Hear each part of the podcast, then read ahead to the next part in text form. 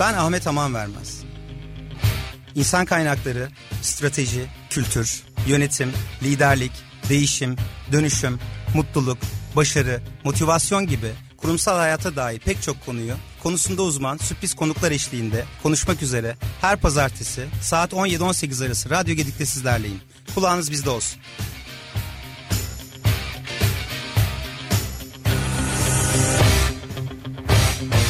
Kurumsal yönetim başlıyor.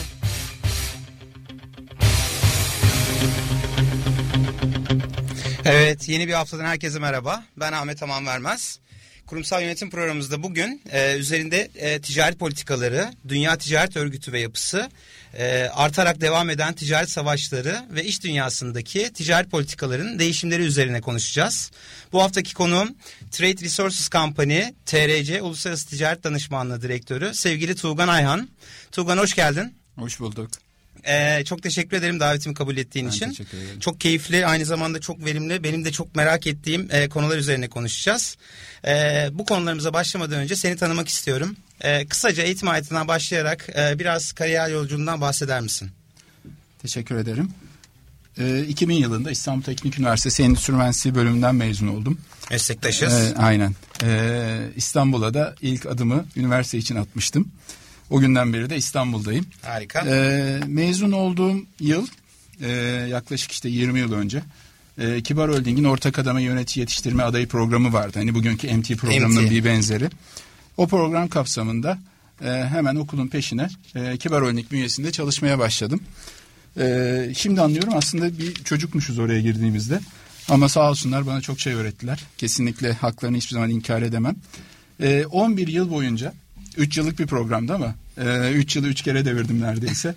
E, 11 yıl boyunca e, gerek Kibar Holding'de gerekse Aslan Alüminyum'da çeşitli e, kademelerde zaten programın amacı da oydu yani hani bir yönetici adayını alalım farklı yerlerde deneyelim ona uygun bize uygun en iyi yerde bulduğumuzda da onu bir yönetici kapsamında değerlendirelim bir programıydı.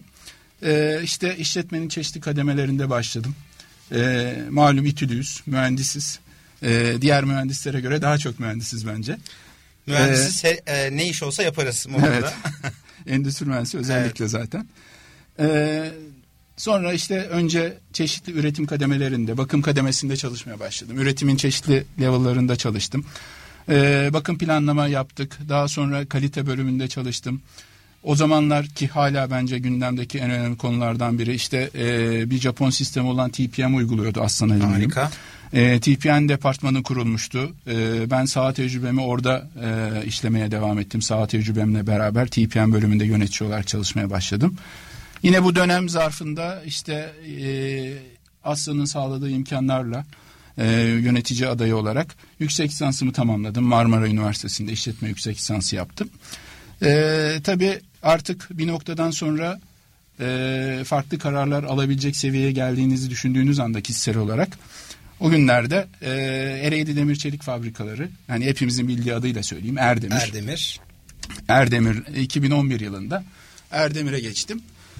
Bugüne kadar hayatımda hiç bulaşmadığım tamamen bambaşka bir e, konu başlığına bir pazarlamacı olarak mühendislik şapkamı bana kattıklarıyla iyiymiş aslında sonradan bunu Erdemir'e girince anlıyorsunuz. E, Erdemir'de pazarlama müdürü olarak çalışmaya başladım 2011 yılında. Tabii Erdemir e, gerçekten çok büyük bir firma. E, 13-14 bin çalışanı var. Sadece Ereğli ve İskenderun yani iki fabrikasından bahsediyorum. Öyle büyük bir firmada e, bir değişim içine girmişlerdi. E, yönetim felsefesi, satış satın alma felsefesi tamamen değişiyordu. Bizler de o değişimde rol alacak ekip olarak oluşan ekibin birer parçası olduk. Sen daha iyi biliyorsun yani ne kadar şirket büyürse bir karar almak, orada bir değişime e, onay almak o kadar zorlaşıyor. Gemi büyüdükçe e, Aynen. dümeni çevirmek de zorlaşıyor. Evet. Ki Erdemir hani o kadar büyük ki tarif etmesi Evet. yani gözünde görmeden ben öyle diyorum arkadaşlarıma. Gelin bir görün. O ilçenin aslında sadece o fabrikadan oluştuğunu anladığınız zaman o büyüklüğü ancak öyle hissedebilirsiniz. Ka- kağıt üstünden gerçekten çok zor. Ee, üç yıl boyunca e, önemli aslında projeler yaptık. Çünkü artık müşterinin sesi çok önemliydi. Ee, Erdemir de bunun farkına varıp bizleri müşteriyle fabrikalar arasında birer köprü olarak değerlendirdi. 3 yılın sonunda Ereğli'deki 3 pazarlama, ürün pazarlama yani teknik pazarlama diyeyim. Teknik pazarlamadan sonra yine hayatımda ilk defa e, gördüğüm bir bölüme bence Türkiye'de de çok az sayıda olan bir bölüme fiyatlama departmanı yani ticari pazarlamaya geçtim. Fiyatlama benim için farklı bir tecrübe. Şöyle söyleyeyim dünyada trade yapılan en önemli metal çelik. Yani hacimsel olarak en çok trade çelikte var. Buna paralelde dünyada bir emtianın bir borsada fiyat olmayan tek ürün çelik. İşte altını, bakırı, alüminyumu, kobalt aklına gelen bütün metallerin herhangi bir endeksi var. Yani bir baz fiyatı oluşturuyor o endeks. O kalan kısmı sen fiyatlıyorsun. Ama maalesef çelik de öyle değil.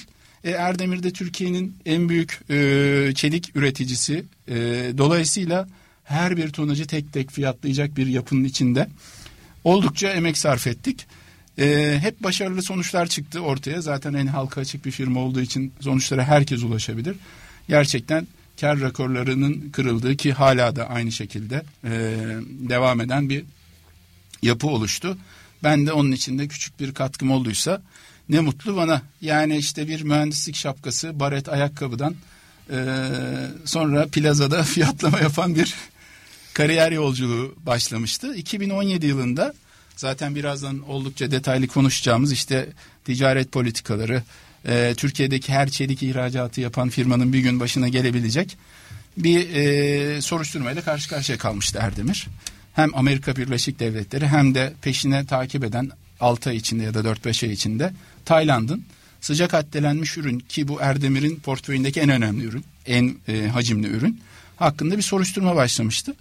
Ee, o zaman da tabii işte fiyatlama, satış dataları, maliyet, e, o verilerin toplandığı departman olarak dediler ki hani tamam biz bu soruşturmada da soruşturmanın Erdemir bacağında sen temsil et bizi. O günlerde TRC ile tanıştım. Trade Resources Company, Company TRC diyeceğim kısaca. TRC ile tanıştım yaklaşık bir, bir buçuk yıl. Zaman zaman çok yoğun e, olmak şartıyla e, yoğun mesai harcadık. E, bu ve, şekilde de devam evet, ediyorsun. Bu şekilde de devam etti ve e, 2017'de yaklaşık iki buçuk yıl önce bir karar alıp artık TRC ile devam etme kararı aldım ve iki buçuk yıldır da keyifle çalışıyorum. Harika. Aslında kibarda mutfakla başlayan, e, sonrasında kaliteyle devam eden, hatta kalite yönetim sistemlerine kadar uzanan, e, bunun sonrasında e, masanın diğer tarafında görme fırsatı olan bir e, kariyer yolculuğu ve son olarak son iki buçuk senedir de TRC'de devam ediyorsun. Evet. Ee, bir yine e, üst düzey bir yönetici pozisyonuyla. Harika. Şimdi çok merak ediyorum. Trade Resources e, bütün dünyada tabii global bir firma olarak soruşturma alanında da belki bütün e, dünyadaki en büyük e, oyuncuların da bütün süreçlerinde kontrol eden bu ticaretin olmazsa olmaz süreçlerinde e, adalet sağlayan bir firma olarak e, biliyorum. Biraz detayını bahseder misin? Kuruluş tabii hikayesi ki, nasıl? Nerede başladı? TRC Amerikan menşeli bir firma. 1986'da Amerika'da kurulmuş. E, bugünkü kurucu üyemiz aslında Amerika'da çalışmaya başlamış. Hı hı. E, belli bir süre Amerika'da çalıştıktan sonra e, Türkiye'nin özellikle yine çelik sektöründe artan e, üretim kapasitesi artık net ihracatçı olmaya başlamasından sonra Amerika ihracatları Türk firmaların Amerika'daki soruşturmalarla karşı karşıya kalmaları kapsamında 2007 yılında Türkiye ofisini açmış. 13 ee, yıllık Türkiye geçmiş olan bir firma. Ee, tek fokusu, tek uzmanlık alanı ticaret politikaları kapsamında danışmanlık firması. Ee, en büyük müşteri portföyümüz zaten neden olduğunu biraz sonra her, herhalde bütün dinleyen, dinleyenlerimiz anlayacak. Evet. Ee, çelik sektöründeki Türk ihracatçılar, keza işte alüminyum sektöründeki Türk ihracatçılar ya da işte e, başka sektörlerde de yine e, faaliyet gösteriyoruz ama temel faaliyet alanımız bir ihracatçımızın herhangi bir ülkede karşı karşıya kaldığı soruşturmaların teknik olarak onlara destek olmak. Harika. Kaç kişilik bir ekibim var şu an? Ee, neler yapıyorsunuz? Ağırlıklı olarak en büyük tedarikçileriniz anlamında, müşterileriniz anlamında nasıl bir oluşum var hı hı. içeride? Biz 8 kişilik bir ekibiz. Ee, sadece bu işi yapan bir firma için aslında oldukça büyük bir sayı. Çünkü tek fokusumuz, tek bir konumuz var. Ee, dediğim gibi ticaret politikaları, savunma araçları hakkında danışmanlık veriyoruz. Yani nedir bu ticaret politikaları, savunma araçları? Ben de ilk duyduğumda bana çok yabancı dört tane kelimenin yan yana gelmişiydi. Ticaret politikaları savunma araçları işte e, bir ihracatçının başka bir ülkenin üreticisi tarafından o ülkenin otoritesine yapılmış bir başvuru sonucunda karşı karşıya kaldığı bir soruşturma. Çok kısa zamanda çok yoğun bir veri bombardımanı, e, yüzlerce sorudan oluşan soru formları ve yaklaşık işte bir soruşturmanın 12-15 ay gibi bir takvimi var. Bu takvimde her gün değişen konu başlıklarıyla e, firmalara danışmanlık veriyoruz. Genel e, portföyümüz dediğim gibi Türkiye'nin başta çelik üreticileri olmak üzere işte Çolakoğlu'ndan tutun Habaş, Erdemir, İstemir, e, İçtaş, e, Yücel Boru gibi çelik ve çelik ürünü tüketen ve ihracatçı konumundaki olan bütün firmalarla çalışıyoruz. Keza Aslan Alüminyum'da tabii onun yeri ayrı. Eski bir okulumuz Tabii olan. ki. Tabii. Çelik sektöründeki bütün ihracatçılar aslında sizin skobunuzda. Peki e, biraz e, faaliyet alanlarınızdan da bahsetmek istiyorum. Nedir bu ticaret savaşları gündeminde soruşturma konuları nelerdir? Ben de çok merak ediyorum açıkçası. Hep bildiğim, herkesin de bildiği belki de dumpingi biliyoruz ama e, Evet. bambaşka dinamiklere gereği farklılaşan kalemler var diye biliyorum. Aslında her şey e, belki sen de tahmin ediyorsundur. İkinci Dünya Savaşı'ndan sonra dünyada bir anda bir e, Avrupa bitmiş durumda. Binlerce insan ölmüş. e, ticaret durmuş, üretim durmuş. Ve sonrasında ileride bu savaşlar çıkmasın diye hani dünyada başta Amerika olmak üzere tabii bir e, yöntem bulmaya çalışıyorlar. Diyorlar ki yani biz bu ticareti biraz şekillendirelim. İnsanları en azından belli kurallar içinde ticaret yapmasını sağlayalım. Ama bu kurallara uymayanları da en azından e, test edecek, e, bir audit edecek de bir yapı kuralım. Bu yapının işte meyvelerinden olan senin de duyduğun belki iki yıl kadar önce kimsenin bu kadar duymadığı ama artık hepimizin duymak zorunda bırakıldığımız işte dumping soruşturmaları ya da daha az duyduğumuz koruma önlemi soruşturmaları ya da işte ticaret sapması soruşturmaları gibi soruşturmalar DTÖ bünyesinde ki e, ülkelerin kullandığı ticaret politikası savunma araçları. Harika. Şimdi ticaret deyince e, direkt aklıma gelen üreticiyle tüketici arasındaki karşılıklı e, iş süreci. Böyle baktığımızda her yerde olduğu gibi şu anda e, bütün e, dünyanın da gündemi olan bir adalet duygusunun e, ihtiyacından bahsediyoruz. İkinci Dünya Savaşı sonrasında böyle bir boşluk, bir hatta e, sanayi devrimi öncesinde oluşan bir e, nasıl diyeyim bir fair play dediğimiz bu adil ticaret olması konusunda kuralları koyan bir yapıya ihtiyaç vardı dünyada. Ee, Aynen. bu bu şekilde devam etti. 1986 yılında da biz bunu artık bir sektör, bir soruşturma alanı şeklinde e, ilk kurucularınız da e, bu alanda uzmanlığa devam etti. belirttiğim gibi Dünya Ticaret Örgütü adı üstünde World Trade Organization Fair Trade yani adil ticaret yapılsın adı altında böyle bir örgüt kuruyor. Şu an 164 ülke bu bu örgüte üye. Zaten kalan ülkeler de hani herhangi bir üretimi ya da ticaret kapasitesi olmayan ülkeler. Biz Türkiye'de bu ülke üyeyiz. Ee, bu örgüte üyeyiz. Ve bu örgütün e, diyor ki devletlere ben sana bir kural kitabı veriyorum ticaret yapan firmalarının da bu kitaba uymasını, bu kurallara uymasının denetlemesi, denetlenebilir bir ticaret yapmak zorundasın ve her ülkede önemli icracı bakanlıklar bu işten sorumlu oluyor. Türkiye'de işte ekonomi ya da şimdiki adıyla ticaret bakanlığı. Ticaret Bakanlığı. Amerika'da ticaret bakanlığı, Kanada'da finans bakanlığı. Dediğim gibi en önemli icracı bakanlıkların bir alt komitesi mutlaka DTÖ, DTÖ e, kurallarının ya da e, ilkelerinin kendi kanunlarına adapte edilmesi ve bu şekilde hem kendi üreticisini çünkü DTÖ sadece ticaret yapan, sadece ihracat yapan e, ülkelerle değil, aynı zamanda kendine ithalat yapan ülkeleri de koruyor. Yani Türkiye'de mesela bu anlamda aslında önemli. E, DTÖ'nün kendine sunduğu bu hakkı kullanan ilk beş ülke arasında dünyada. Yani istatistiklere baktığımızda 2018 yılı istatistiklerinde biz önlem alma istatistiği olarak işte Hindistan, Amerika, Avrupa Birliği ve Brezilya'dan sonra beşinci konumdayız. Çok iyi kullanıyoruz. Ee, ama ben hani çok yakın arkadaşlarım ya da birçok soruşturmada gördüğüm için biliyorum. Kesinlikle kuralına uygun. Kural dışı hiçbir hareket yapmadan bakanlığımız bu e, DTÖ kurallarının kendine verdiği yetkileri kullanıyor. Bu kuralları özellikle vurguluyorum çünkü biraz sonra belki konuşacağız. Bu kural dışı davranışların nelere yol açtığını, nasıl e, bu işi layıkıyla yapan insanları zor durumda bıraktığını anlatacağım. Harika. Peki e, özellikle ticaretten bahsediyoruz ve dünyanın en büyük çelik üreticileri arasında da Türkiye'yi e, çok güzel temsil ediyoruz. E, burada e, Türkiye'de en çok ticaret savaşları çelik sektörü mü yoksa başka alanlarda da var mı bu ticaret savaşlarının gündeminde olan ve biz tabii ki ticaret diyoruz e, adil bir ticaret olması anlamında da birçok güvenlik ihlalleri de var. Ticaret güvenliğine ihtiyaç duyduğumuz alanlar nelerdir? Ee, konuşmanın başından beri hep çelik sektörü diyoruz. Aslında çelik sektörü Türkiye'nin üçüncü büyük ihracat kalemini oluşturan bir sektör. Türkiye'de ee, öyle. Dünyada nasılız? Dünyada da çelik e, ihracatçılığı anlamında. Dünyada da ilk beşteki bir sektör. Özellikle metal sanayinde olarak yani base metaller olarak hı hı. bakarsak. Ee, Türkiye son 10 yıldır 7 ya da 8. yani dünyada bu yerde e, çelik üreticisi olan önemli oyunculardan birisi. Net ihracatçı konumdayız. Ne demek net ihracatçı?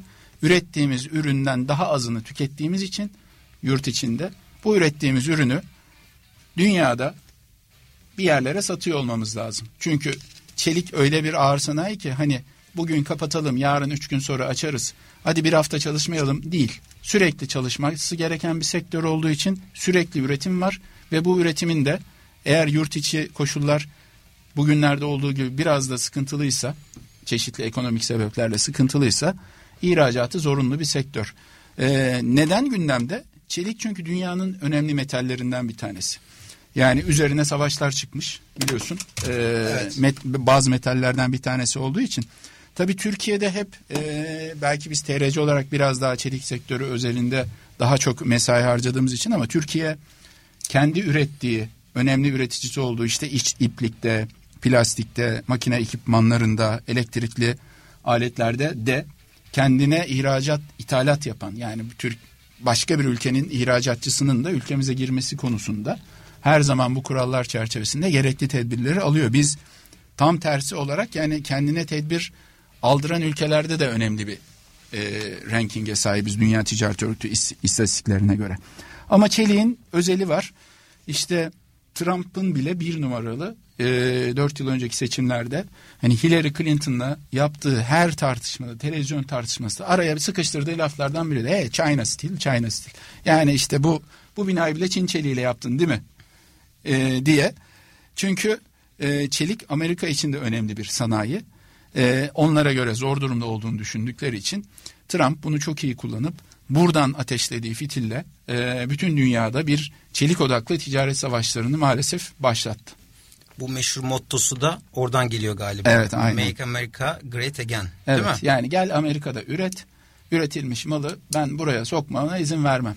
Bana bunu ithal edemezsin. Edeceksen şu kadar şu kadar vergi ödersin. Ek işte yüzde onlar, yüzde yirmi beşler, yüzde elliler her gün kafasına göre. En son hatta hafta sonu bu hafta sonu cumartesi yeni bir e, imza attı. Yine bir kararın altına portföyü genişletti.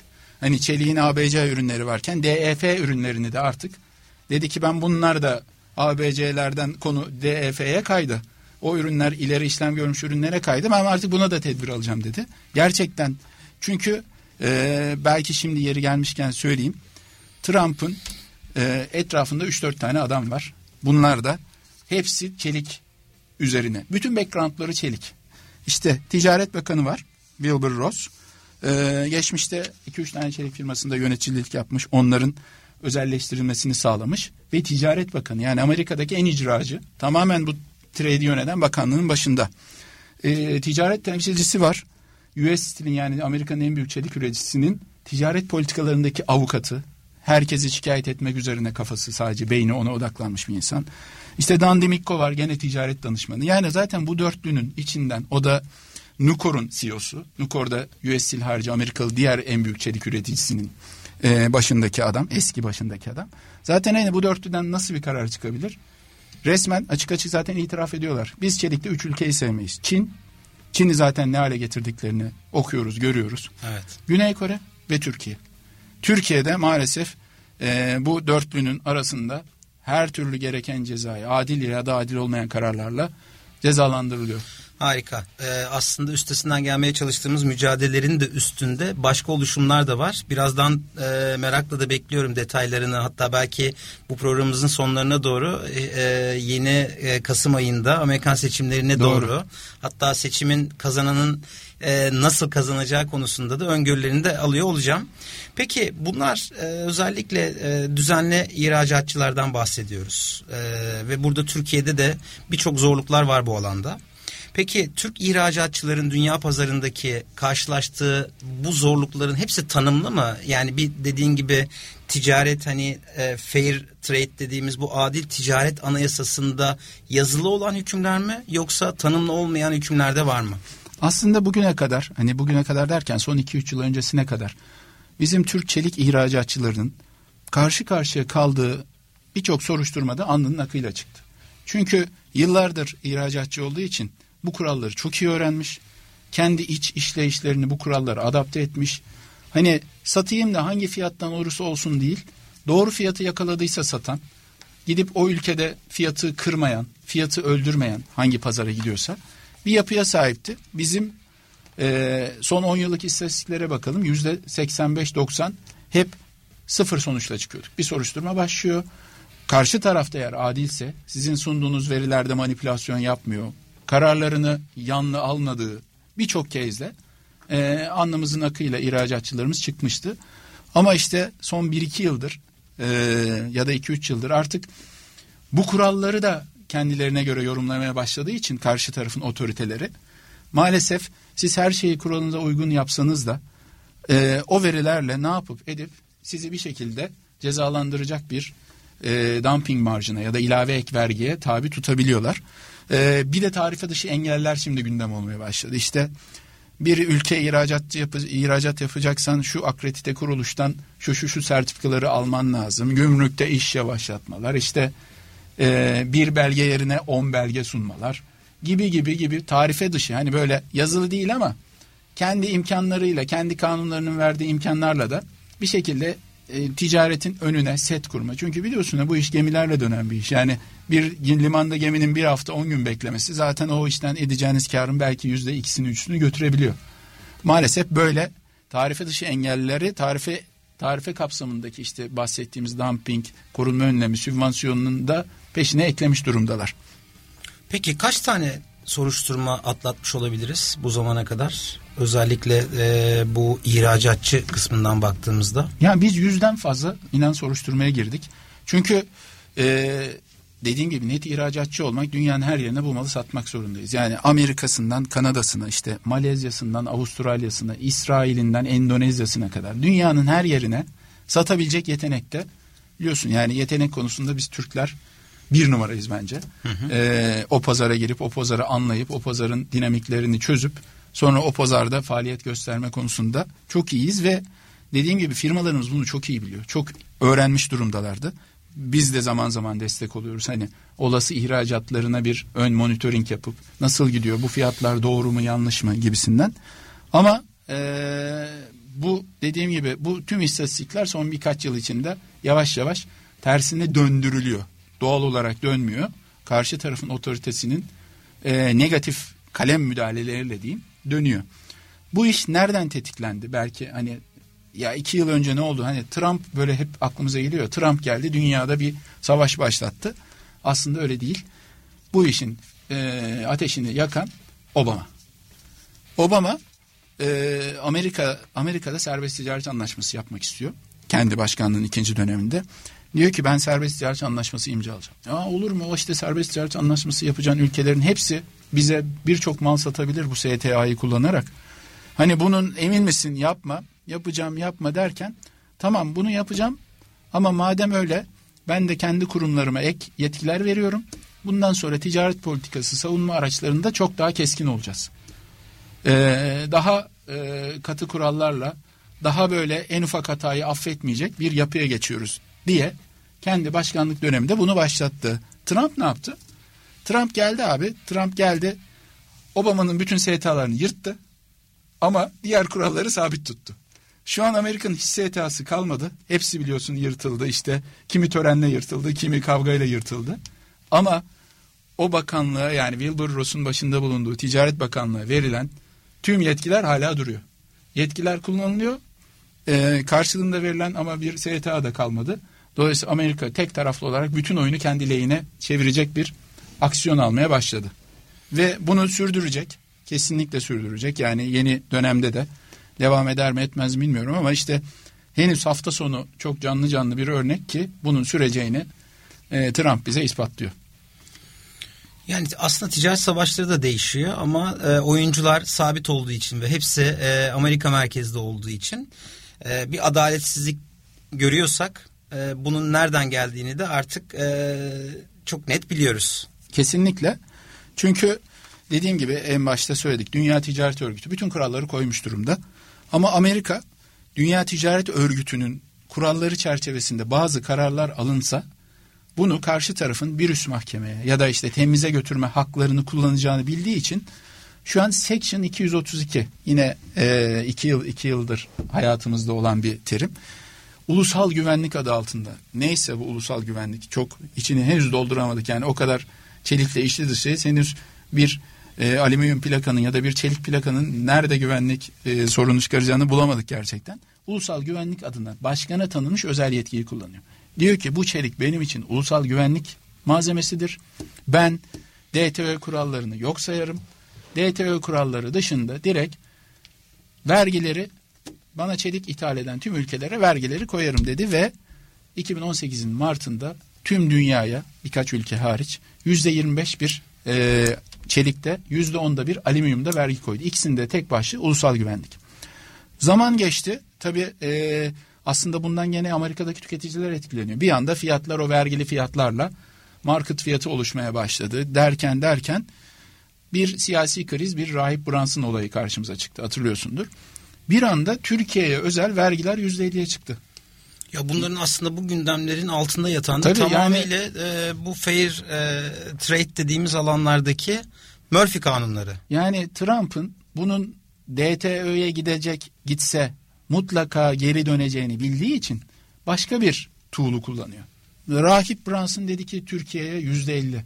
Yani Rahip Brunson ulusal güvenlik 25'ten iki katında çıkan vergi. Hani topluyorsun dipte sıfır. Hiçbir şey çıkmıyor yani bir bağdaşan bir şey yok. Ama anladık ki zaten biliyorduk çok net biliyorduk. Bu Trump'ın tamamen siyasi bir e, malzemesi, ekipmanı haline geldi. Sonra canı sıkıldı tekrar 25'e indiriyorum dedi. E, Suriye'ye girdik. Bak oralarda çok dolaşmayın gene 50 yaparım ha dedi. Ama yapmadı. Artık buna alışmış durumdayız. Yani bu ateş dediği Section 232 vergilerini e, özümsemek zorunda kaldık. Anladım. Ben yaptım oldu bir yaklaşımı var. Kesinlikle ben ee, yaptım peki, oldu. Peki aslında biraz da e, bir sindirmek adına e, yayınımıza kaldığımız yerden devam etmek istiyorum. Öncesinde bir müzik arası verelim. Bir, ben de bir sindirmek istiyorum bu ticaret savaşlarının e, özellikle bugünden sonrasında neleri doğru değişiyor. E, bunları konuşmak adına e, müzikten sonrasında devam edelim olur mu? Tabii ki.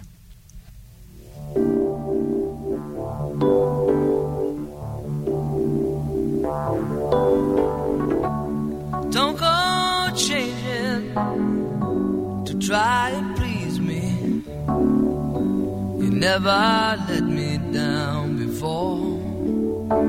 Mm-hmm.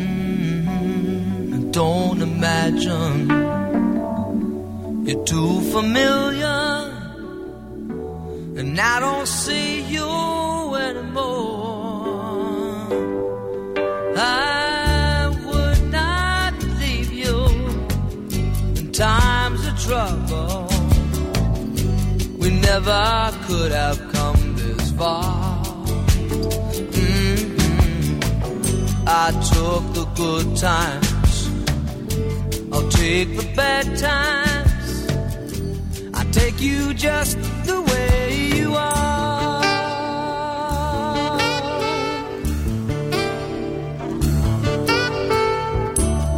Don't go trying some new fashion. Don't change the color of your hair. Mm-hmm. You always have my unspoken passion. Although I might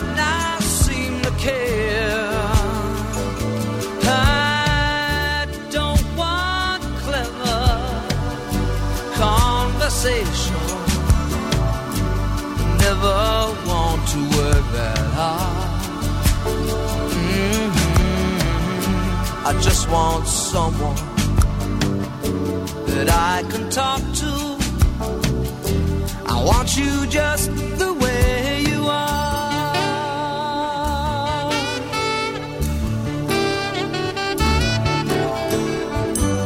Need to know that you will always be the same old someone that I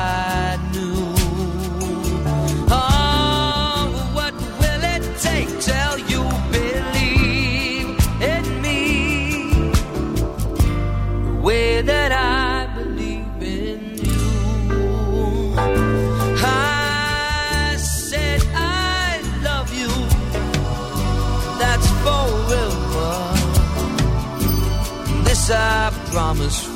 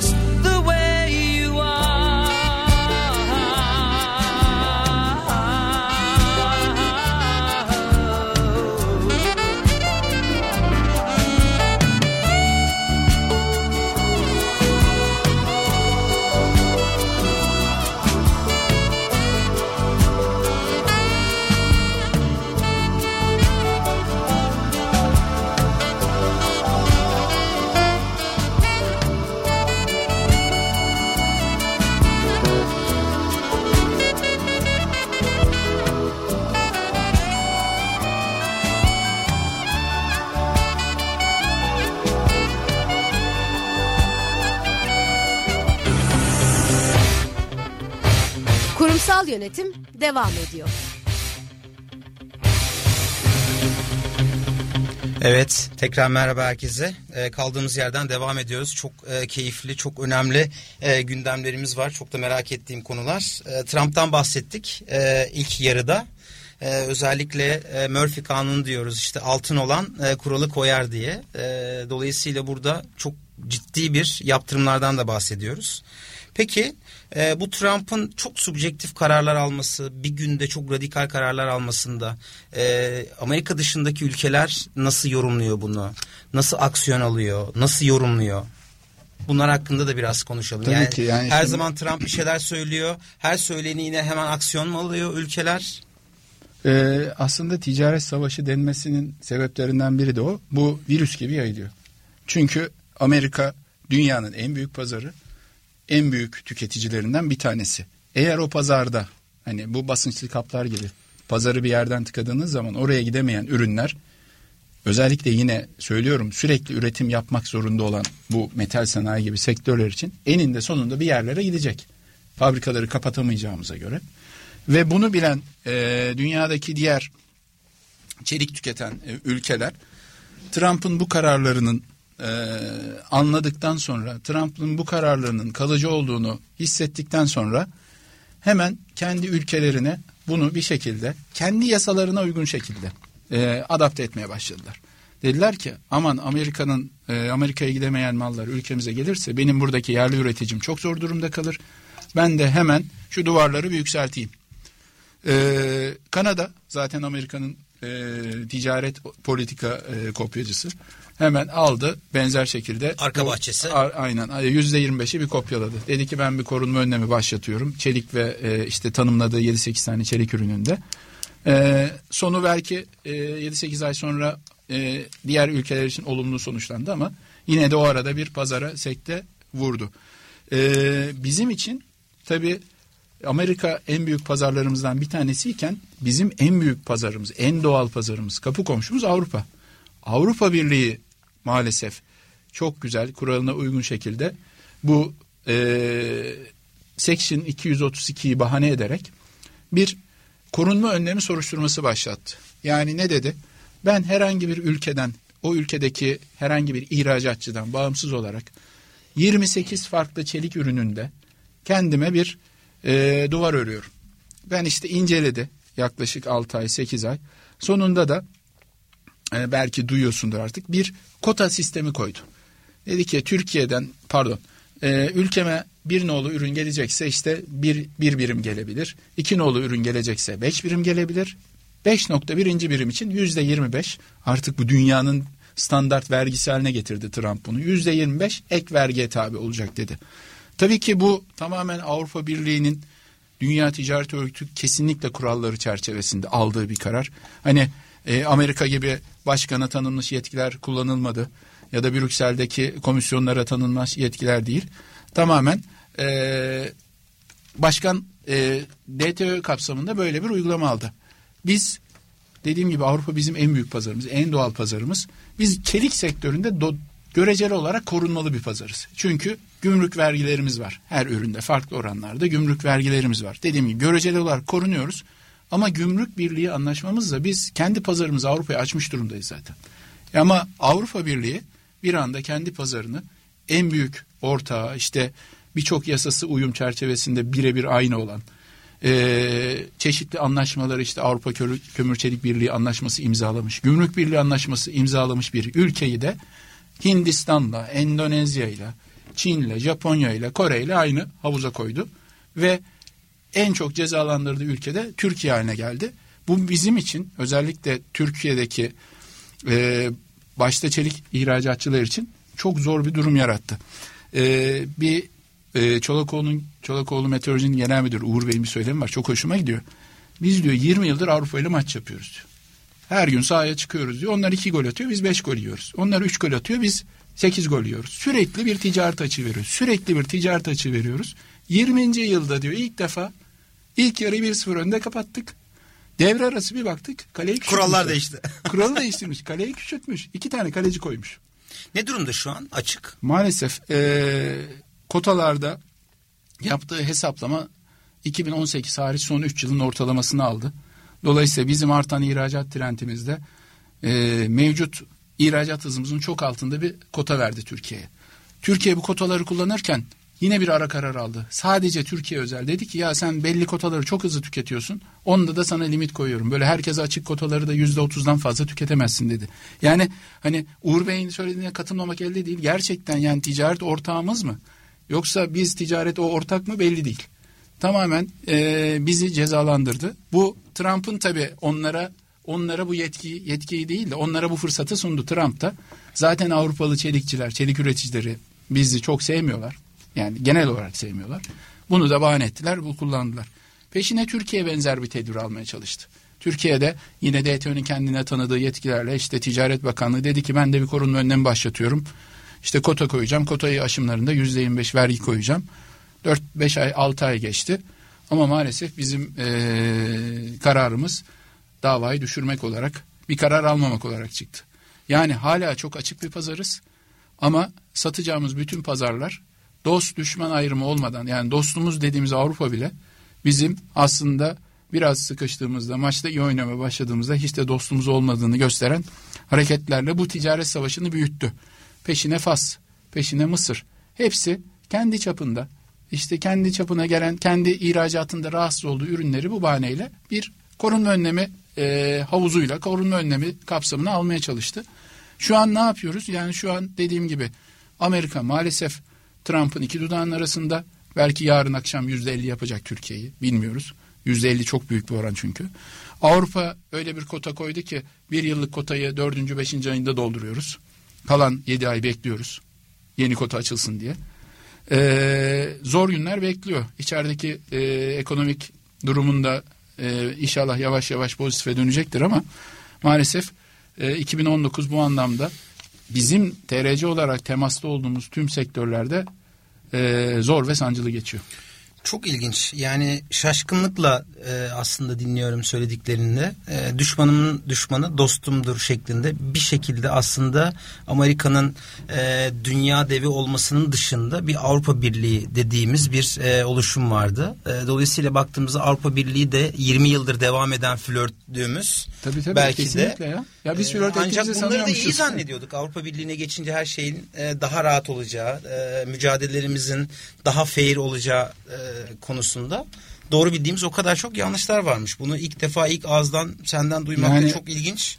Birebir Avrupa Birliği artık dost- dostumuz değil yani çok Yani her fırsatta dostumuz olmadığını yüzümüze vuruyor. Şu yani 20 yıldır ticaret açığı verip de bir kere ticaret fazlası verdiğimizde aldığı aksiyon ne kadar sabırsız, ne kadar e, Türkiye'yi sevdiğini gösterdi bize. Yani hep duyuyorduk e, kulaktan dolma belki hep kota kota kota. Kota e, duyunca bundan sonrasında hani bu işin altında e, bambaşka konuların olduğunu artık öyle bir bir de o taraftan Evet yani kota iç ihracatı azaltmanın e, güzel tanımlı bir başlığı. Aslında 2019'u da nasıl geride bıraktık e, sorusunun da cevabını da vermiş oldun. Özellikle kotalarla birlikte. E, Kanada'dan tut Fas'a kadar, Mısır'a kadar buradaki e, yaklaşımlarından da 2019'u nasıl e, geride bıraktığımızı e, göstermiş, söylemiş oldun. Peki bundan sonrasında neler olacak? Nasıl bir gelecek olacak ticaret dünyasında? Okey, hazırlıklı. E, en büyük düşmanı Amerika'nın dediğin gibi Çin, Güney e, Kore. Kore, ve, Türk- Türkiye Çelik için. çelik için. Hani başka alanlar da var sizin uzmanlık alanlarınız. Ee, bununla birlikte gündemde neler olacak? Ne tür riskler bizi bekliyor? Yani 2020'de herhalde 2019'dan çok e, pozitif bir gelişme e, inşallah öncelikle tabii iç marketimizde olur. Yani Türkiye'deki belli sektörlerin iğmelenmesi, Türk iş tüketiminin tekrar artışa geçmesi önemli. Ne kadar içeride tüketirsek ihracat yapma zorunluluğumuz o kadar azalıyor. Ama ihracat yapma zorunluluğumuz var. En baştan beri konuşuyoruz. Çünkü dünyanın en büyük çelik üreticilerinden biriyiz. Net ihracatçı olduğumuz için. Ee, ben eminim bizim Türk ihracatçılarımız e, yine her şeyi kuralına uygun olarak dünyada her yere satmaya devam edecekler. Oralarda belki yine yeni soruşturmalarla karşı karşıya kalacaklar. Ama e, eğer adil bir karar alınırsa hepsinin alnının akıyla çıkacağından adım gibi eminim. Avrupa'da bu kotalar tabii 2020'de devam edecek gibi görünüyor. Ee, 2020 çünkü kotalar 3 yıl için alındı. Henüz bir buçuk yılı bitti. Ee, eğer Amerika başkanı tekrar Trump olursa e, bu durum değişir mi bilmiyorum. Pek değişmeyebilir. Ama baktığımız zaman karşı taraftaki adaylarda da yine benzer durum var. Yani karşıdaki adaylara bakıyorsun. Demokrat adaylardan öne çıkan 3-4 adaya. Yine bunlar ticaret düşmanı. Birkaç tanesi direkt serbest ticarete karşı. Yani hani Trump'ı aratır mı diye kork, korkmuyor değilim yani. Birkaç Çok, evet çok merak ediyorum şimdi seçimlere biraz değinmek istiyorum.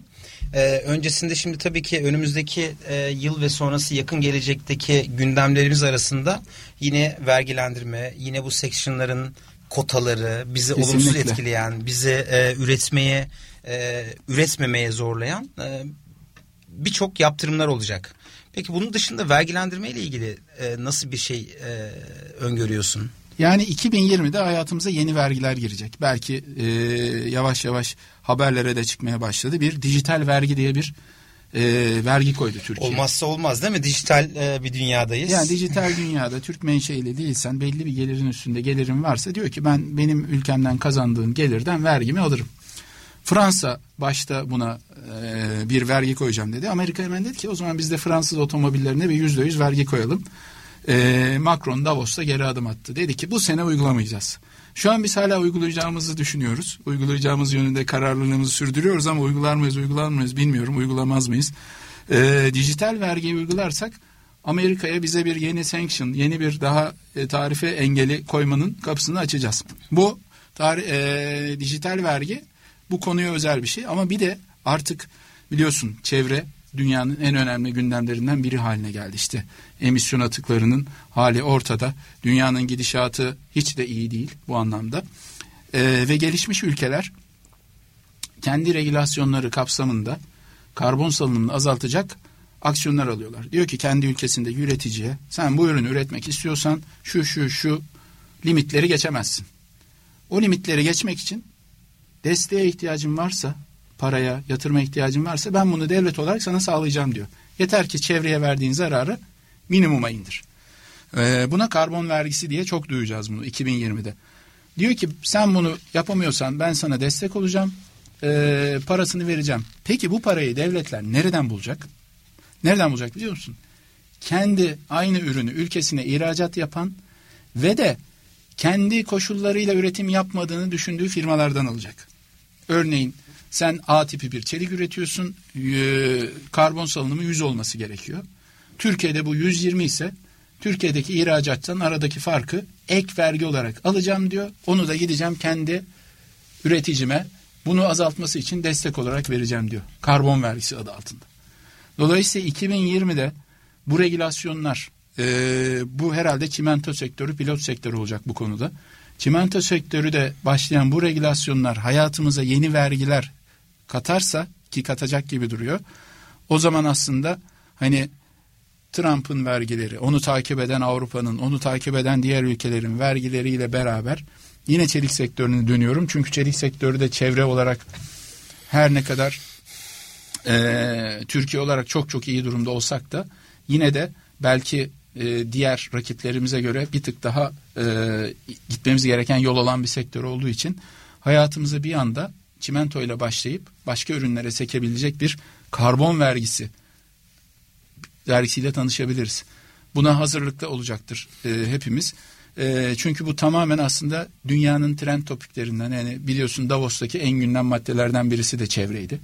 Artık bu çevreyi herkes dinlendire, dinlendire, dinlendire. Aktivistlerle bile tanıştırdı Ha, bizi bu. Parası e, parası ihracatçıdan olmak üzere kendi tesislerimize e, güzel filtreler, işte yeni yatırımlar finanse edecek devletler. Sponsorluklar gibi. Sponsorluklar, Zoraki. Ee, aslında e, macera dolu Amerika diyorduk. E, kotalarla dolu bir Amerika gündemimizde gelecekte. Hala bu Kesinlikle. devam edecek.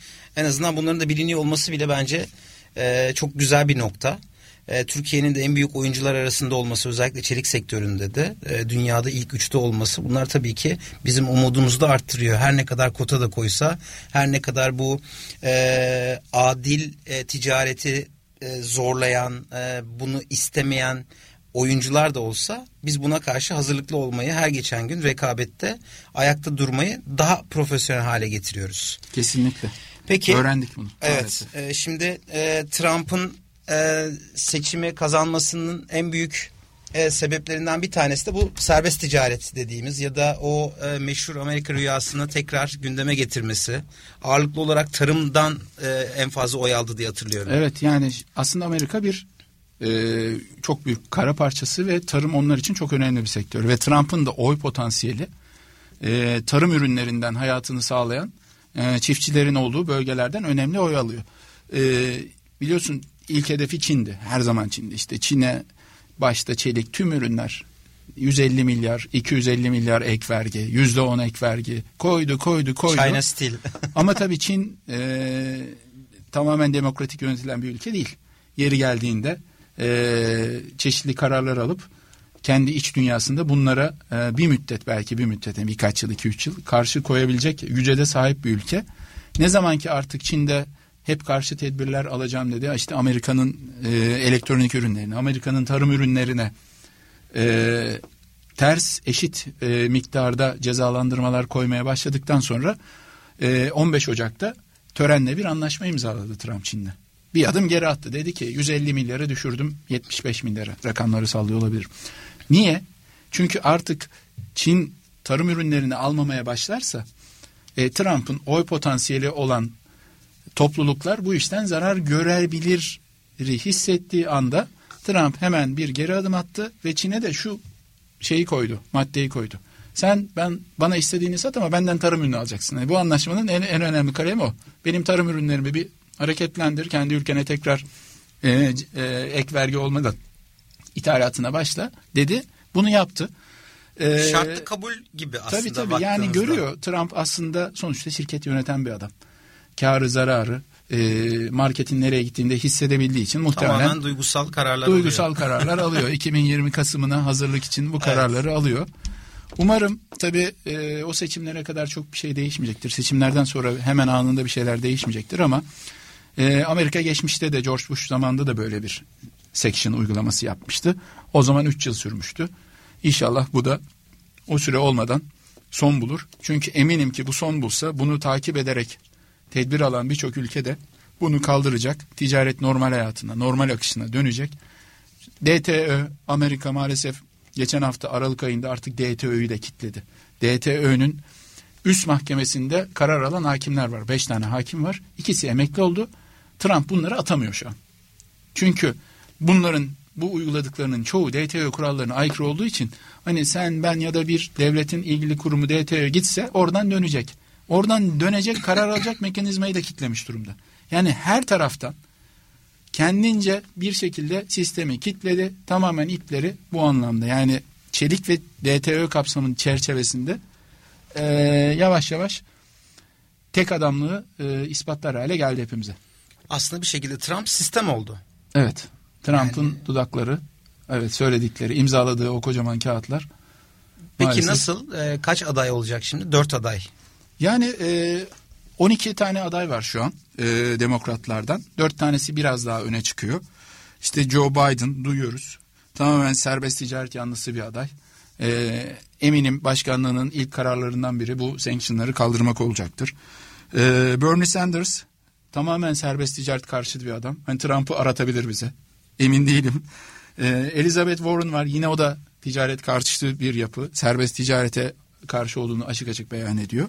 Dolayısıyla yani demokratlar tarafından Trump yenilir mi bilmiyorum ama yenilse de gelecek aday e, Trump politikalarını belki biraz yumuşatıp devam ettirebilir ya da ticareti yine eski seyrine, doğal seyrine, pazar koşulları neyse oyunu kuralıyla oynamak, oynamak isteyen insanların oynayacağı bir hale getirir diye umuyorum. Şaşkınlıkla dinliyorum. Yani e, nasıl olacak Kasım ayında da çok merak ediyorum. Belki Kasım ayında da seçim sonrasında da tekrar bir e, programı yenileyebiliriz. Hani e, ki, serbest ticarette neler değişti, bundan sonra bizi neler değişiyor. E, bu konuda da e, görüyor olacağız. Şimdi tabii ben e, yavaş yavaş programın da sonuna geliyoruz. E, toparlamak adına bu bahsettiğin her şeyin e, başında her zaman e, olduğu gibi bir güven e, unsuru e, ön planda olduğunu görüyorum. Nedir? Her şeyin başında teknoloji de değişse, bu ticaret savaşları da değişse, gündem konuları da değişse e, değişmeyen tek şey insan ihtiyaçları. Nedir onlar? En başı tabii ki güven. Biz de ticarette güven duymamız gerekiyor. Bununla birlikte değerli hissedilme, yetkin olma konusunda uzman olma şeklinde. E, Bunları ben biraz daha çalışan boyutundan değerlendirmeni istiyorum. Çalışan boyutunda neler değişiyor? Tabii ki bu artık biliniyor. Ticaret savaşları var, subjektif kararlar var. Liyakat artık çok yeterli değil. E, Bununla birlikte e, yüzde yüz güvene dayalı bir ilişki yok. Neredeyse hani bu konuda da hala mücadele devam ediyor. Ve değerli hissedilme. İşte en büyük oyuncular diyoruz işte Çin diyoruz işte Güney Kore diyoruz Türkiye diyoruz. Bununla birlikte hala işte en büyük dünyada e, değerli hissedilme konusunda problemlerimiz var. Çalışan boyutunda nasıl değerlendiriyorsun bunu? Ee, sen de biliyorsun artık gençler, e, yeni nesil gençler yavaş yavaş iş dünyasında yerini almaya başladı. Hani bizden bir sonraki hatta belki iki sonraki jenerasyon e, yavaş yavaş yönetici kademelerinde karar alabilir hale geldiler. E, ama ben şunu görüyorum, her şeyde olduğu gibi biraz sabretmek gerekecek. Çünkü e, ben çalıştığım birçok gençte de bunu görüyorum. Bir sabırsızlık, bir acelecilik. Bu her karar alışta ne kadar aceleci olunursa o kadar kararın yanlış olma ihtimali. Detaycılığımızı kaybediyoruz. Yine ben e, naçizane hepimizin mutlaka o detaycılığı mutlaka kaybetmememiz lazım. Çünkü artık herkesin bildiği bir dijital dünyadayız. Herkes her türlü bilgiye ulaşabilir durumda. Dolayısıyla farkı yaratacak o detayları bulup yakalayabilen çalışanlara sahip olan e, kurumlar olacak. Benim en azından kişisel olarak görüşüm bu yönde. Yani farkındalığımızın e, biraz artmasını bekliyoruz. E, hata yapmaktan artık korkmama dediğin gibi odak noktaları çok ciddi derecede odak süreleri düşüyor. E, yeni kuşağın gelecek de geldi. işte e, çelik de değişti. E, sektör de değişti. Yeni bir dünya kuruluyor aslında ve belirsizlik üzerine. Ve tüm dünyada bu belirsizliği kabul etmiş durumda. Yarın hangi kotanın nereden geleceği de belli değil. Bu da tabii iş dünyasını doğrudan etkiliyor.